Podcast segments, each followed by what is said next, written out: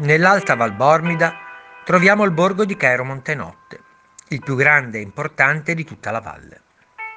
Anche questo paese, nel periodo della peste, 1631, non fu risparmiato dalla caccia alle streghe. Infatti, in quell'occasione furono accusate di compiere malefici e quindi arse vive due donne, le sorelle Sofia e Maria Larghero, abitante nei boschi di Cianlazzo. Si sa, a quei tempi le più colpite erano le donne sole, senza marito.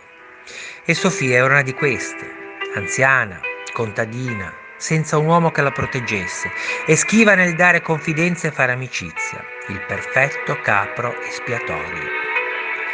La loro leggenda, tramandata con grande enfasi nel paese e nel circondario, racconta che queste due donne, ancelle del demonio, avevano il compito di untrici della morte nera, il terribile flagello della peste. Una notte narra la loro triste storia. Mentre da Montenotte si stavano dirigendo verso Savona per diffondere il malefico morbo, durante il loro cammino furono sorprese e osteggiate da una serie di tuoni fragorosi, definiti dai villici i cani di Maria.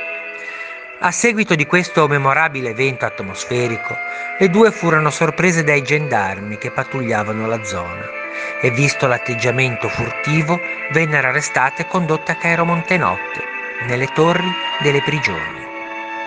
Lì furono sottoposte a spaventose atrocità in particolare quella definita come tortura del pendolo, che consisteva nel legare le malcapitate a una corda sospesa su una trave, sollevarle e poi farle ricadere di colpo senza che queste ultime potessero toccare il suolo con i piedi.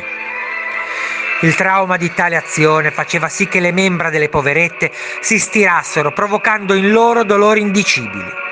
Non potendo più della straziante tortura, Sofia cominciò a confessare di tutto, anche l'inverosimile, ammise al tribunale, presieduto dal capitano di giustizia e dal visconte preposto del governo del feudo di Cairo, di essersi recata più volte il sabato notte nei boschi di Cairo, nei pressi di Cianlazzo, per partecipare al sabba in onore del loro oscuro signore il demonio Lì, stante il suo racconto, dopo aver danzato con i demoni e aver copulato con essi, Lucifero in persona le consegnò la misteriosa e mortifera polvere contagiosa affinché ella la potesse spargere nei pressi del santuario di Nostra Signora della Misericordia e in tutto il circondario, nonché vicino all'antico ospedale.